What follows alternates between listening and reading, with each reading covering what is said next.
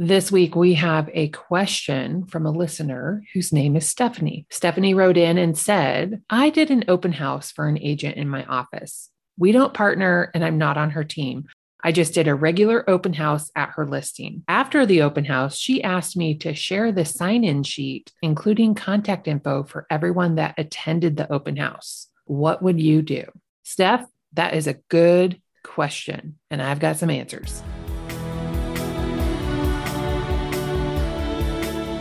Welcome to the Savvy Agent Podcast, where we help real estate agents build a thriving business so they have financial freedom in their life without having to work 24 7. I'm your host, Heather Wright.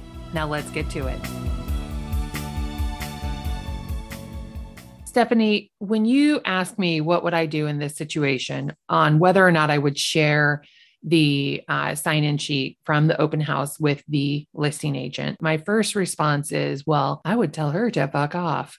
But that's also 12 years of experience talking there. If I were brand new, I probably wouldn't know any better. And so I might just think that's how it works. And I shared it. I'm going to guess that you're somewhere in the middle because if you're asking the question, like, what would you do? There's probably a clue in there that it doesn't feel right to you and it shouldn't feel right. So, first of all, you did her a favor by hosting her house open. And I mean, she did you a favor by letting you host her house open. And so, assuming you want to keep this relationship with this other agent, I would just tell her what you think. I would tell her, you know, in my experience, this is not typical to share the leads from the open house. I wish that I would have known that beforehand because I probably wouldn't have done the open house. And that's why I like to have everything everything agreed upon in advance. So she could have shared her expectations with you in advance. You will probably have PTSD over this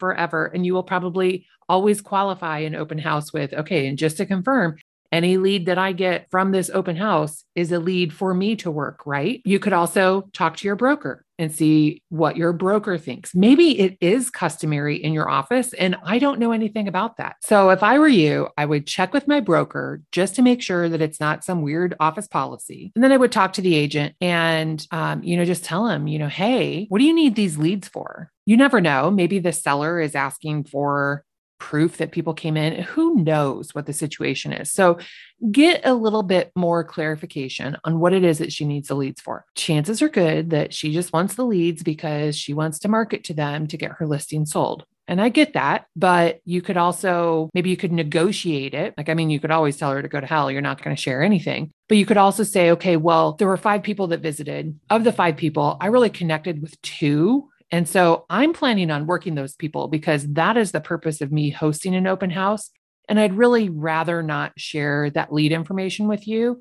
How about I keep the ones that I'm planning on pursuing and then you can have the others. So you can give her the duds and you keep the ones that you connected with. And then moving forward, anytime I did an open house for somebody, I would always double check with them what their expectations are in advance. And that goes for everything, not just the leads that are going to sign in on your sign in sheet. So that might be, you know, uh, if you're going to do an open house, whenever people offer to do open houses for me, I tell them no problem. I will get this scheduled in the MLS and that will feed to realtor.com and Zillow and all of the websites that people use to find out when open houses are. And then I will pay for the ad advertising the open house because I want to make sure that as the listing agent, I control the marketing and the message that goes out to the community about the open house. I don't know what this other agent is going to say. So it's just easier for me to make sure that it does get marketed and that it gets marketed the way that I want it to be marketed. They can also market it. I don't care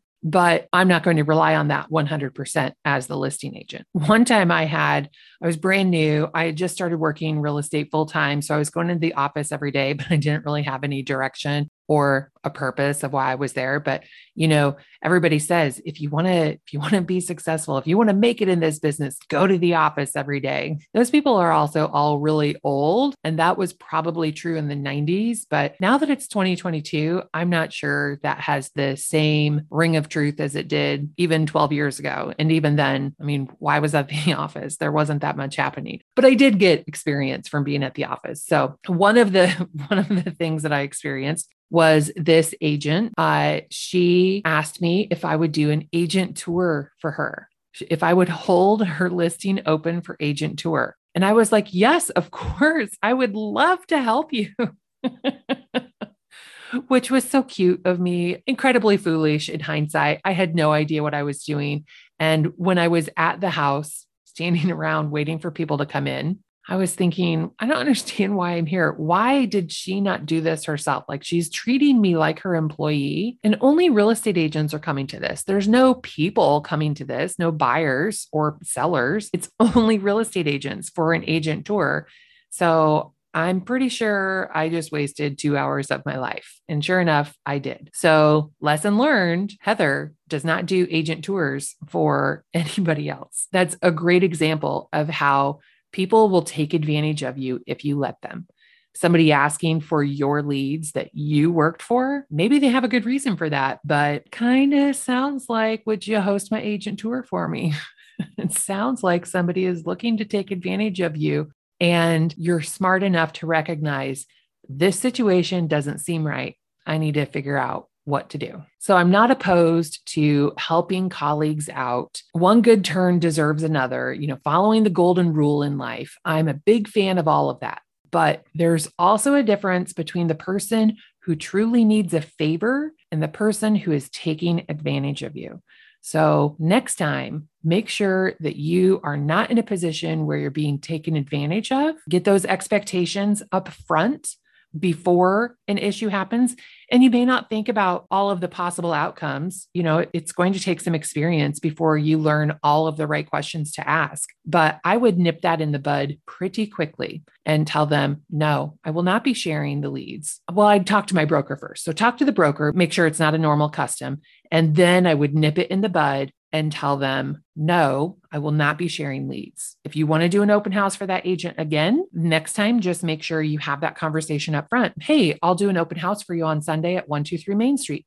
Great. Thanks very much. And then clarify just to make sure we're in agreement that any lead that I secure from this open house is my lead and you don't have any expectations of me to share that with you after the fact, correct? And then if they look at you funny and see an opportunity for them to get some free leads, well, don't do that open house. They have just told you who they are.